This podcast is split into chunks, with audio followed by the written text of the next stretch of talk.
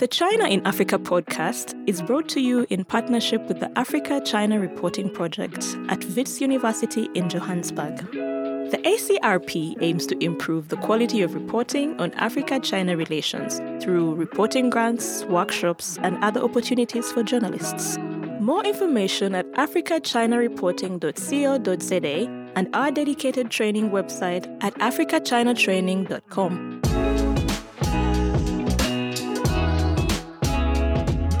Hello and welcome to another edition of the China in Africa podcast, a proud member of the Sinica Network from SupChina. I'm Eric Olander, and as always, I'm joined by Cobus Van Staden, the senior China Africa researcher at the South African Institute of International Affairs in Johannesburg, South Africa.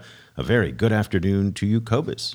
Good afternoon. Cobus, lots of talk over the past couple of weeks about technology in Africa, specifically in Ethiopia, where two, maybe two and a half weeks ago, they just concluded an auction for one of two telecom licenses. And this, in many ways, was seen as a proxy between the United States and China, in part because behind the two bids, for those telecom licenses were very strong forces from the United States and from China. So let me just quickly break this down because it's going to get to the point that we're going to talk about today.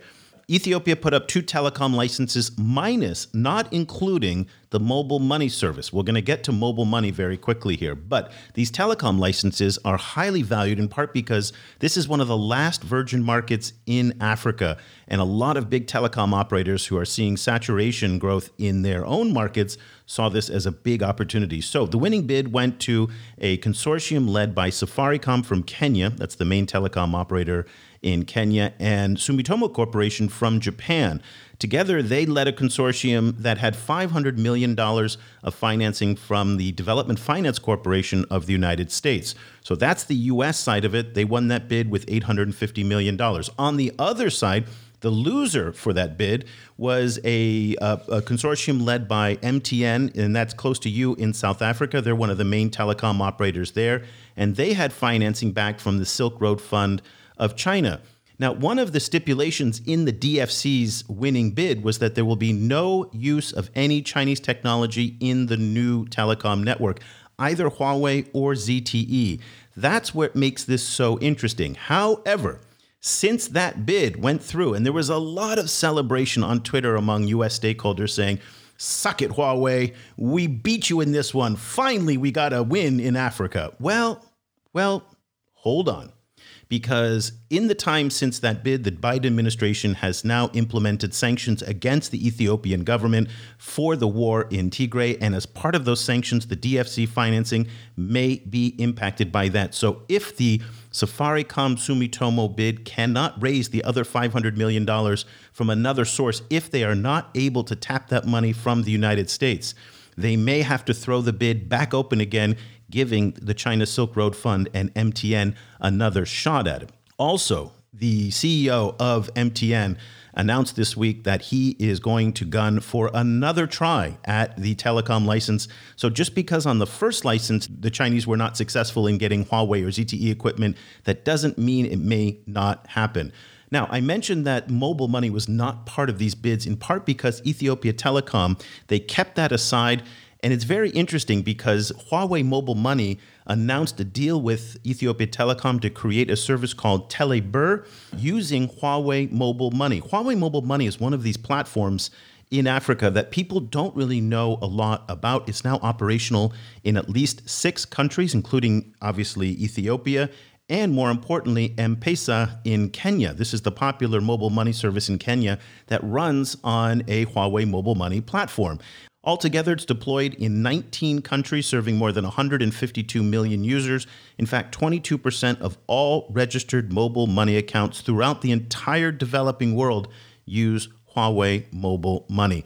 And that goes to one of the points here is that maybe one of the trends that we're going to see in the next few years is Huawei shifting away from hardware and into software in part because we're seeing a really sharp degradation of their market share in Huawei. Uh, let's quickly go through some of the smartphone shipments from 2020. Now, this is according to Counterpoint Research. Tecno, which is part of the Transsion family of brands. Transsion is the largest phone company that most people have never heard of. It is a Shenzhen based company, but it is the dominant phone maker in Africa. Their Tecno brand uh, now has 18% of total smartphone shipments to Africa last year, for the first time beating out market leader Samsung, who had 15%. Another techno brand, ITEL, placed third with 12%. And then Huawei came in fourth with 8%. That Huawei market share continues to fall as Huawei is now divesting from the handphone and smartphone business more and more. It sold its Honor brand and it's just having a real difficult time. And the reason why Cobus it's having such a difficult time is because of the United States sanctions that were imposed last year by the Trump administration when they added Huawei to the entities list. And by being on the entities list, they could no longer access certain American technologies, namely the Android operating system. So lots of difficulties for Huawei in certain parts of their business, but I think that a lot of Americans may be getting a little bit ahead of themselves and thinking that Huawei is suffering in Africa when in fact there's all these other underlying services beyond 5G and beyond handsets that people just don't see. That's, I think, completely true. At the same time, this issue of of which operating system African users are gonna are gonna be using on their Chinese phones is a really massive one. It's one that that that goes beyond the, the specific kind of market share that Huawei has in Africa, which is already a big issue. But it, it, it then encompasses all of these other Chinese brands and raises a lot of questions about about the kind of consumer choices. You know, particularly going going, going forward, like which kind of options are going to be opened for for African consumers, which could really change the the kind of calculus for Chinese phone makers on the continent, I think. Well, let's get a perspective on this from Washington, from somebody who has been studying this issue for not just the past year, but for many, many years.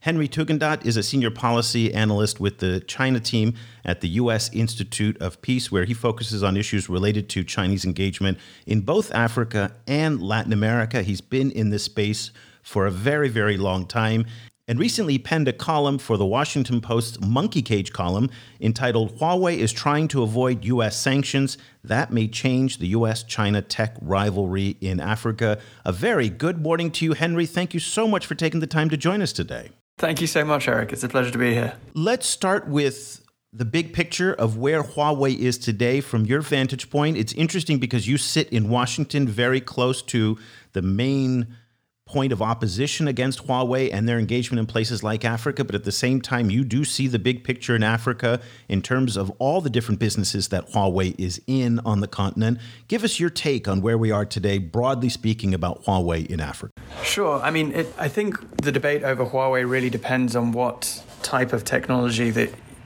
that it is that you're focused on. So, for example, um, it, Huawei focuses on, as you mentioned, handsets, but it also focuses on carrier equipment and enterprise equipment. Uh, and by enterprise equipment, I'm talking about the networks uh, that companies or big institutions like governments or universities will set up. Uh, and that will have cloud computing and you know in, intranet services and internal email systems and security software within that. In that front, uh, it, it's not really mentioned very often, but Cisco an American company is really still very much the dominant company, not just in advanced economic markets like Europe and the US, but also across Africa. For instance, you know, in, in, in most African universities uh, that teach telecommunications courses or electrical engineering so- courses, it is still the case that Cisco accreditation is mandatory for completing uh, a course in certain universities, whereas Huawei's very similar programs are considered an elective or a choice, and these are actually things that Huawei subsidizes. And it's trying to get more people accredited in its in its software because the, the more people that are accredited in Huawei or Cisco, the more sales those companies will make in terms of the actual hardware and the software that they're trying to pitch. Um, but then coming back to the carrier equipment, how does it look? Well, the the reality is that that is where Huawei seems to be catching up very quickly with its competitors such as Nokia and Ericsson. This is more in the 2G, 3G, 4G sectors for now.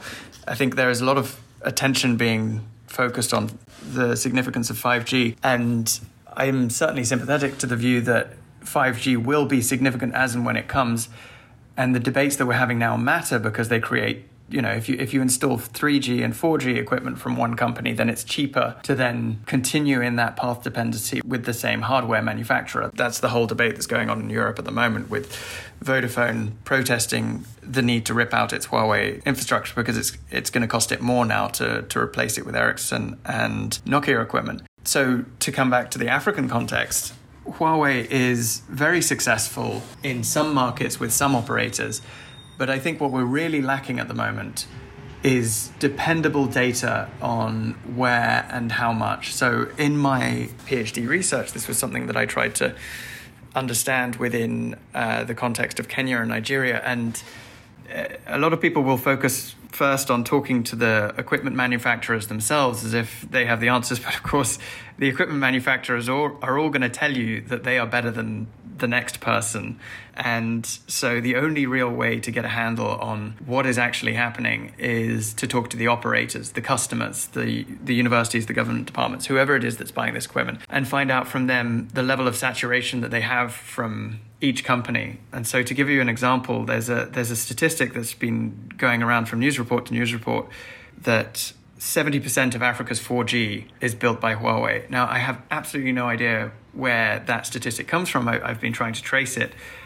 It's possible that it could come from one of the, the expensive companies like Dell'Oro that gather data on the telecommunications sector in various markets.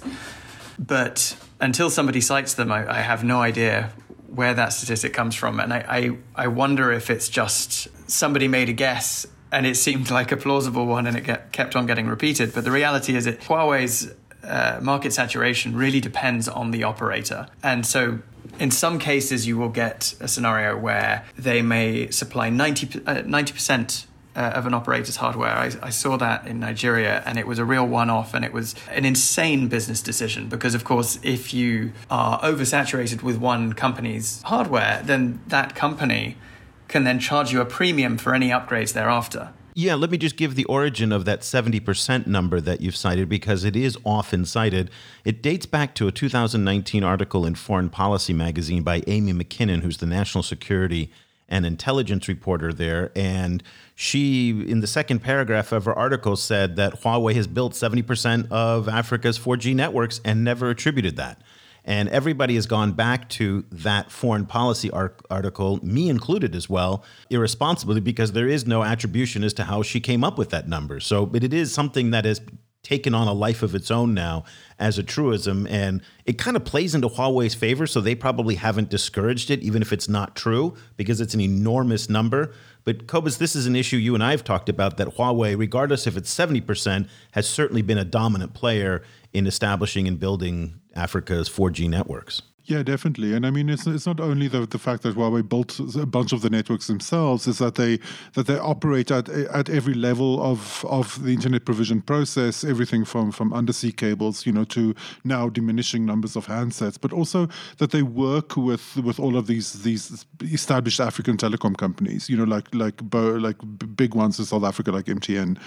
Um, Henry, I, you know, I remember from last year, um, you know, when uh, before the before the, the leadership transition in the U.S., when there was when the Trump administration was putting a lot of a lot of pressure on Huawei. Um, and it was announced that you know that it's going to become harder for Huawei to, to access kind of Google products and and you know and to work on for handsets to work on Google operating systems. Um, and then at the same time that, that Huawei is is developing its own Harmony operating system. Um, and then you know, kind of as that kind of pressure tapered off a little bit, it kind of went silent in the in the mainstream press. So I was wondering where the Harmony operating system is standing now, and you know, kind of, and to which extent is it is it being rolled out to to, uh, to consumers? It was originally set to release in April of this year. The gossip websites on Huawei releases are similar to the gossip websites on any tech releases. You know, there are plenty of Apple gossip websites that tell you when the new MacBook or whatever is going to be coming out, and they're often shooting in the dark. And so, similarly with um, Harmony OS, it was due to release in April of this year, according to a Huawei statement, but then that got pushed back, and now the gossip websites are taking over, and they've most recently predicted that it will come out in June of this year. Uh, I should clarify that the beta version of Harmony OS did come out at the end of March as expected, but really what we're waiting on is the um, release of the, uh, the the Huawei Mate handsets uh, that are pre-installed with Harmony OS uh, on it.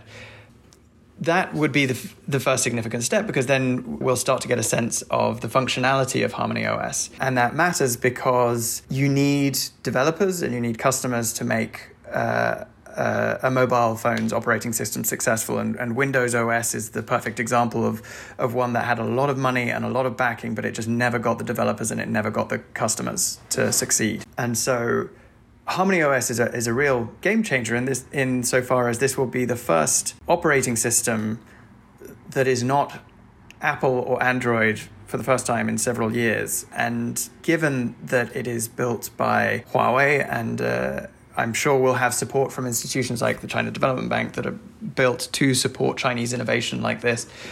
I think this is more than just a tech foray. Uh, uh, this is more than just market competition. You know, I think this has larger political overtones in that the Chinese government will quite understandably want to see this succeed, uh, not just because it is all about supporting Chinese innovation and, and a, a new business venture by Huawei, but if you think about the security implications, I think the first thing that the Chinese government may be thinking is that this is really an opportunity to divest themselves of Western operating systems. Uh, you know, currently, it's not just Africa that predominantly uses Android and Apple, uh, as is the rest of the world, it's China as well.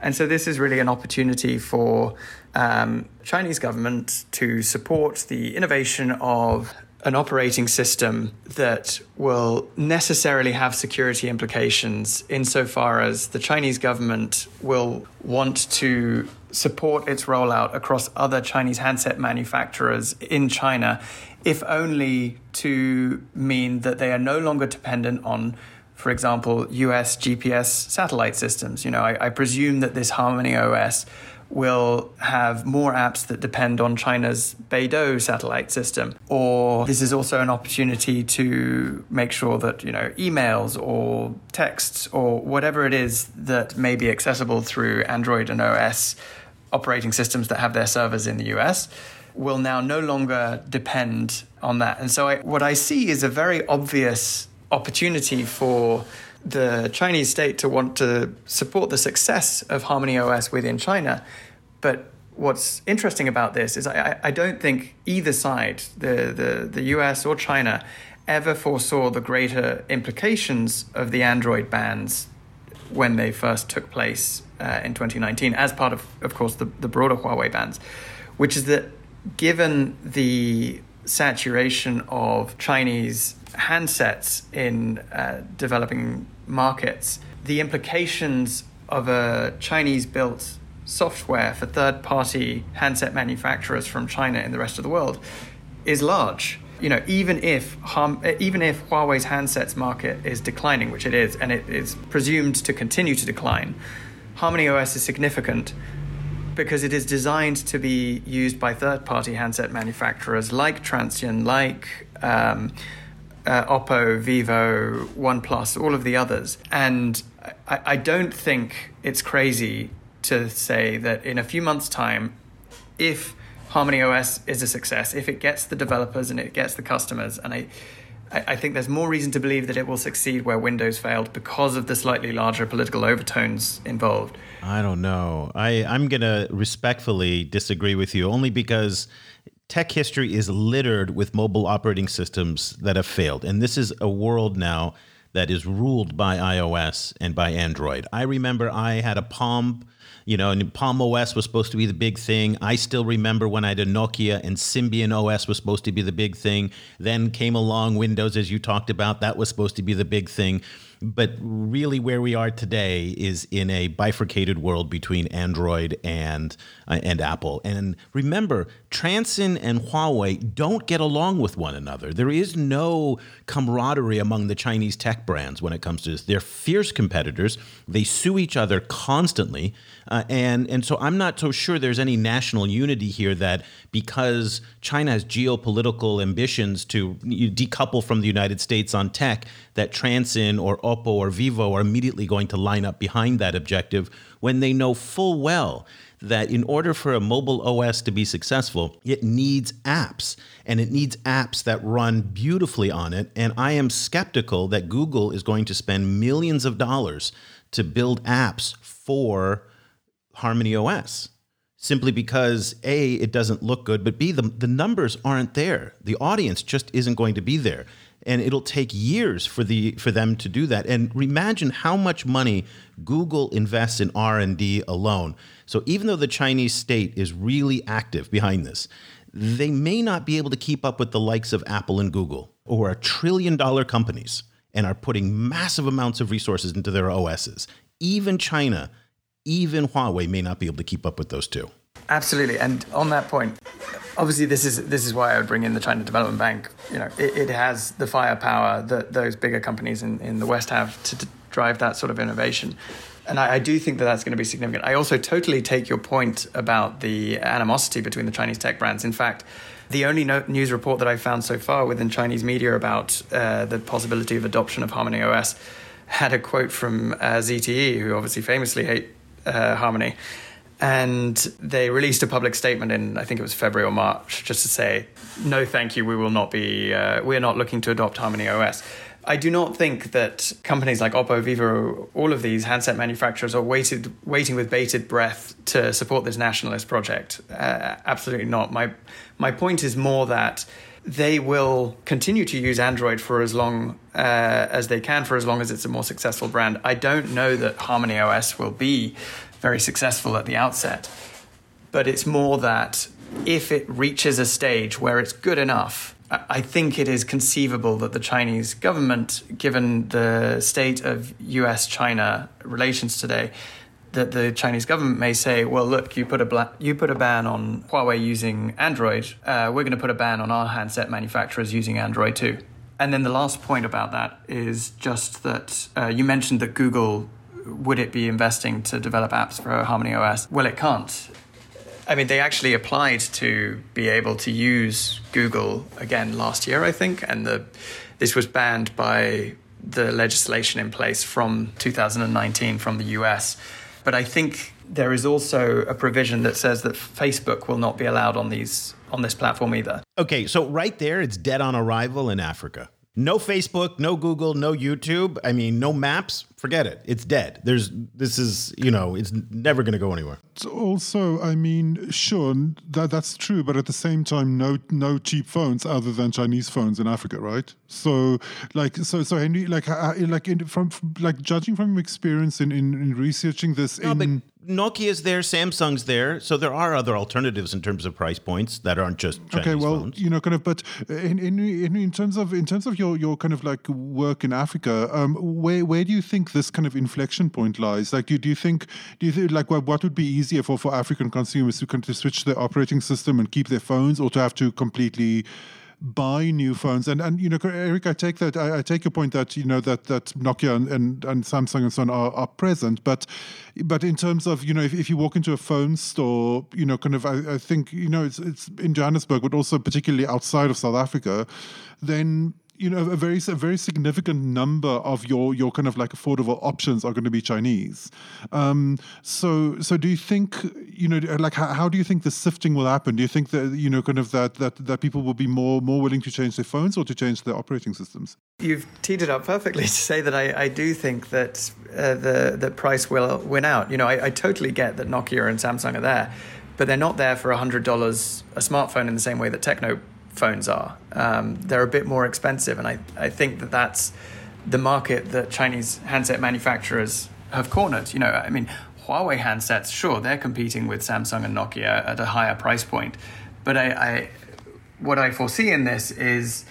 Uh, that this is an operating system that can operate on uh, cheaper Chinese handsets. And if there is a point in which they adopt those because they jump or because they're pushed uh, for domestic political reasons, then that is a scenario in which African consumers will be faced with the choice of, okay, well, you know, how much am I willing to pay to keep WhatsApp? And I, I totally get that WhatsApp is has a cultural and political force in Africa like no other region in the world.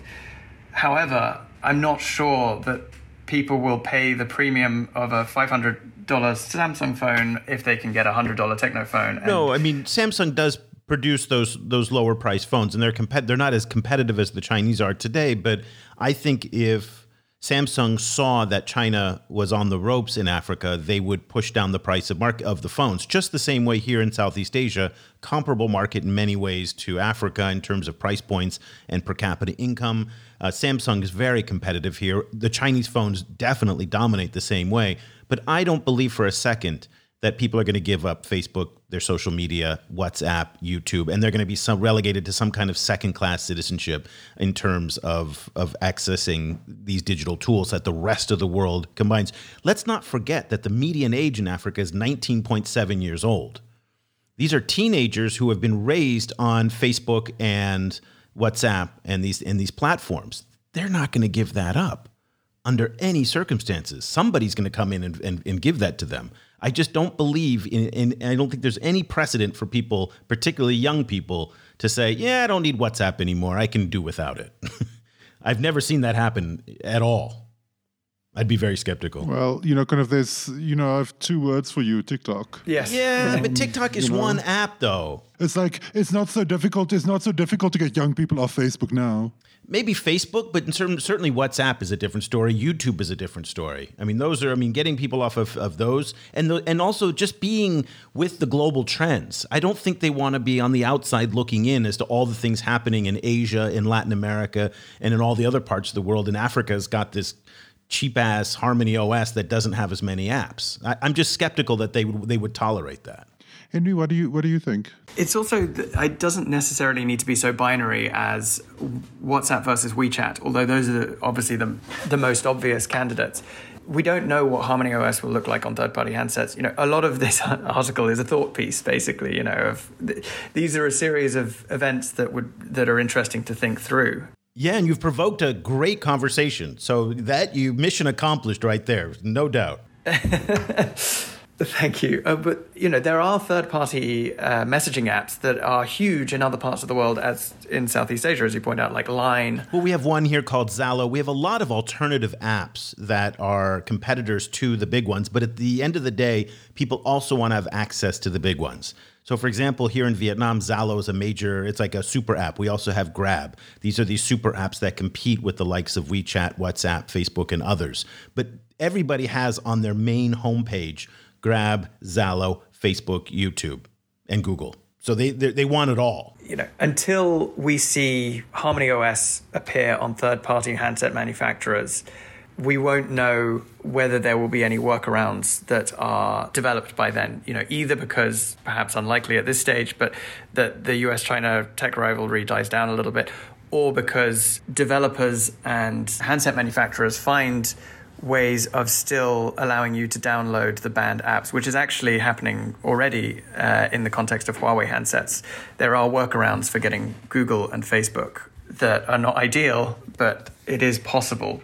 Uh, so, to a certain extent, this is all uh, hypothetical, but these are obviously big stakes debates because uh, it's not just about the bottom line of the software developers themselves, namely Harmony and Android, but it's also about the broader political interests that they represent and respond to. And I, I don't want to make this sound like there is this permanent um, tussle between uh, East versus West on tech. There are just so many examples where you see them cooperating despite the heated rivalries between Washington and Beijing. For example, Facebook and China Mobile International are currently building the 2Africa cable down the west coast of Africa. Nobody cares, for example, that a Nigerian university student will be Googling the answer to a maths problem on an MTN operator that uses Huawei hardware in the base stations on a Tecno phone, for example. You know, that, that is a, a synthesis of tech from around the world, and none of those tech companies are concerned about the use of their uh, partners or collaborators or, or competitors' technology because that is the world that we live in now that you know you need all of these parts what i find interesting about this scenario is that here we're really talking about the biggest uh, tech firms. We're talking about, you know, Google and we're talking about Huawei, these national champions, basically. And this is a scenario in which their interests are potentially at odds with one another. And so uh, I'm curious to see how it plays out. But I, I would be lying if I said that I had anything more concrete uh, than, than what I. Um, than what I'm thinking through now. During the Trump administration, there was something called the Clean Network. Now, this was this initiative that the administration had, which was to go around the world, try and convince countries to abandon their Huawei and ZTE use, and then use equipment from Samsung, Nokia, Ericsson, and so called friendly countries. It was an abject, miserable failure. Uh, certainly in Africa, they were 0 for 55 for the most part. In fact, they had a brief win with Eswatini, and then it was switched over like 24 hours later. So it's like taken away from them at the last minute. In my conversations with folks in the US government, they say, yeah, clean network, that's uh, something that we don't do anymore. That's a Trump thing we're the Biden administration. What's your reading today in Washington on Huawei in general and whether or not there is the drive to confront Huawei the same way there was under the Trump administration? Well, given the lockdown, uh, of COVID, I, am afraid my networking is as uh, good as anyone else's, which is that it's largely confined, confined to my apartment and my plants. So the read that I have. What are your plants telling you right now? I guess is the question. well, my plants telling me. Uh, what I read in the newsletters and bulletins and whatnot of, of uh, from around DC, and there is certainly uh, what I can sense is you know a, a, desire to keep up the competition with Huawei for the foreseeable future. My read is, as someone who, who works on this topic, I don't have any insider information here, but it doesn't look like there will be any significant changes over the pressure that uh, this government will put on Huawei. Just a super, super basic question, but has there been any kind of objectively verified indications that Huawei networks are actually more vulnerable to to kind of you know kind of backdoors and spying and so on than other networks. You know, has that been conclusively proven, or or, uh, or has has the U.S. government mostly been been been kind of operating under you know kind of under the assumption that it is my understanding is that it's it's more a concern of the unknowns so it's a concern about the possibility that you might be able to track who called who for how long. But it's also the concern about the unknown of 5G it does have the potential to be a significant technological change uh, if it is going to be controlling driverless cars and other advanced technology systems in the future. But you know, the, the possibility to shut down, create havoc, basically, is accentuated when you increase the use of this wireless technology. And, and, then, of course, that then comes back to the path dependencies of the technology you install now having, or rather, making it more likely that you will then install 5G. But all of these, all of this comes back to the point that these are concerns. These are not given facts yet at this stage that I'm aware of anyway. Uh, you know, I, I, only have access to, to what's publicly available. The closest that we got to any insight to this question that you're raising was the report published by the UK's General Communications Headquarters, GCHQ, which is like the UK's version of uh, the NSA. Uh, and they did a study on Huawei's equipment for UK networks, I think it was two years ago. And the report that they published effectively concluded that there were security concerns about Huawei's equipment, but it wasn't necessarily because they were purposely built with the back doors, although certainly I'm sure that's a possibility, uh, as any equipment could be built with back doors, but rather the conclusion that they focused on was that Huawei's equipment was greater security concern than Ericsson or Nokia because it was actually reliant on an older generation of security checks and balances. And so effectively, they were saying that the security software and the security hardware has evolved over the last few years. And Huawei, when they were writing this report, was, you know, let's say, using security mechanisms that were good in 2000 or 2005, whereas Ericsson and Nokia were using security mechanisms that are good today. And so, really, it was a, it, it was an unintentional security flaw in Huawei's equipment that was the bigger concern for them. And that's, as far as I'm aware, that is the most significant publicly available uh, assessment of the security concerns about Huawei's equipment versus other other competitors. The article is Huawei is trying to avoid U.S. sanctions. That may change the U.S. China tech rivalry in Africa. It was published in the Washington Post back in April. We just had a chance today to talk with Henry Tugendhat, who's a senior policy analyst with the China team at the U.S. Institute of Peace in Washington. He focuses a lot on tech and Chinese engagement in Africa and Latin America. Henry, thank you so much for taking the time. Your article succeeded in raising those pertinent questions and a lot of those hypotheticals so that we can have these kinds of discussions. Uh, if people want to follow what you're reading and writing and some of the research you're doing, what's the best way for them to get in touch with you?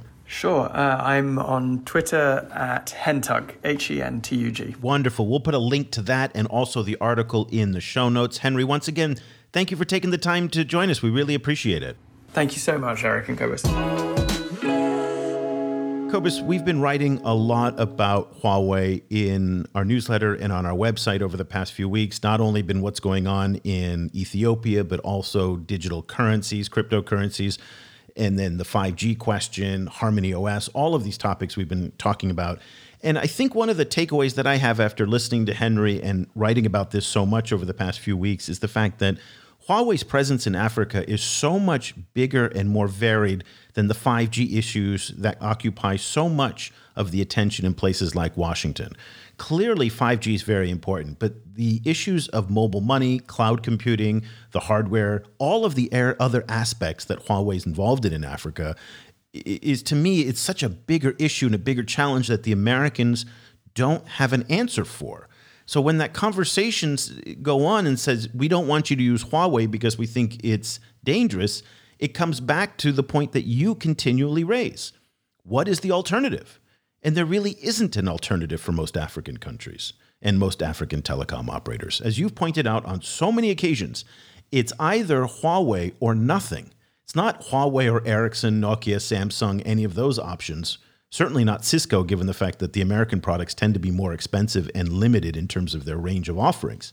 So, this in many ways is an academic conversation because the other players simply aren't in the market competing in the same space at the same price point. Yeah, if if, if there were a, a you know a, a comprehensive kind of campaign from these these kind of non-Chinese competitors to to be like we're muscling in on the African market, we're, beefing up our presence, we're offering things at, at price points that they that they can afford, then that would have been a different conversation, right? Kind of, but the fact that that's not happening means that the conversation then shifts to if you know if and this is a big if because because it, it you know it, it, depends on on you know kind of like US US the US tech sector kind of falling in line behind a, a kind of pressure from the US administration which we know is isn't necessarily a given.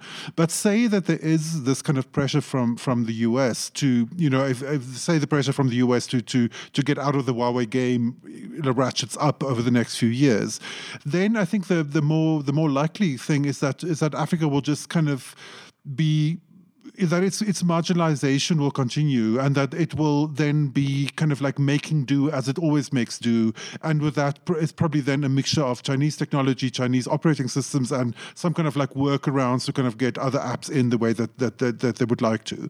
You know kind of so so then it becomes a situation where africa becomes the center for for or like a, a kind of part of of the chinese standards ecosystem you know um, which you know i think could be the the kind of the the the, the it, it, could be a result that the Americans, I, I think it would be a result that the Americans won't want, but I think it might end up being the result of, of pressure. And the other part of the equation that we didn't talk about is connectivity. And there's the Pakistan East Africa Connecting Europe cable, otherwise known as the Peace Cable. I love that acronym, I think it's just great. That is a giant, uh, big trunk line that's coming into Djibouti, also Mombasa, South Africa, and then it's connecting into Marseille as well in France, coming all the way from Asia. That's going to expand considerable amounts of broadband bandwidth into most of East and Southern Africa. That has a Huawei component as well. The Chinese tech is also in data and cloud centers, not just Huawei, but China Telecom, China Unicom are big in this space. And this is all part of the digital Silk Road that we've been hearing so much about.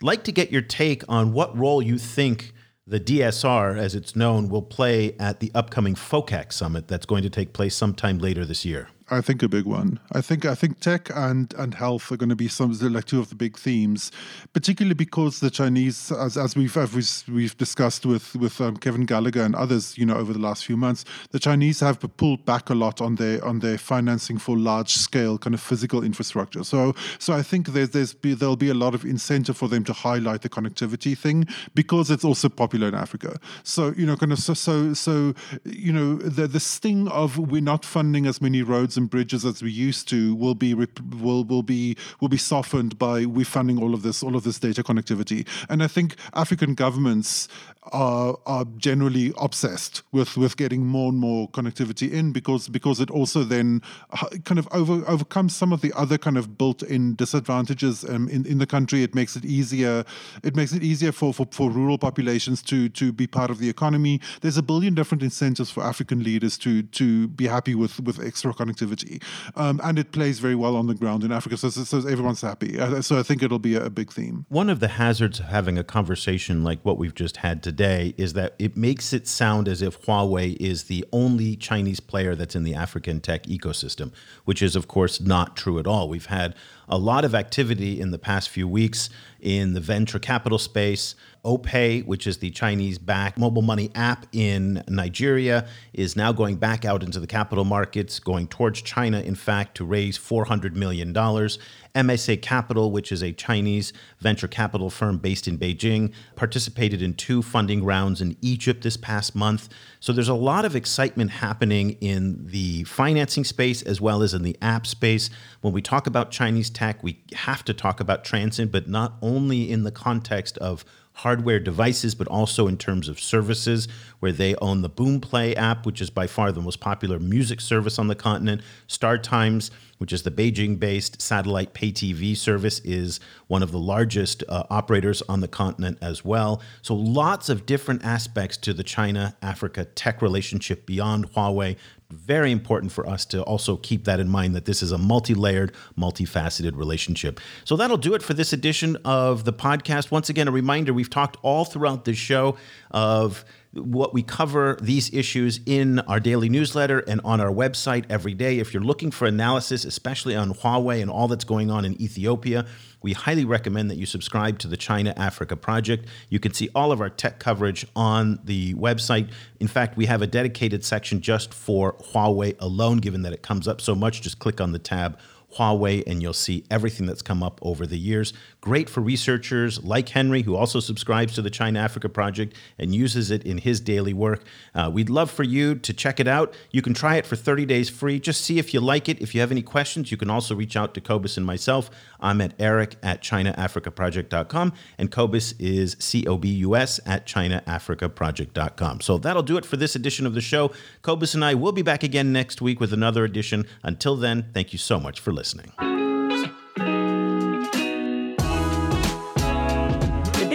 Continues online. Head over to facebook.com slash China Africa Project to share your thoughts on today's show. Or follow the guys on Twitter. Eric's at eolander, and you can find Cobus at Stadenesque. For more information about the China Africa Project and to sign up for our free weekly email news brief, go to ChinaAfricaProject.com.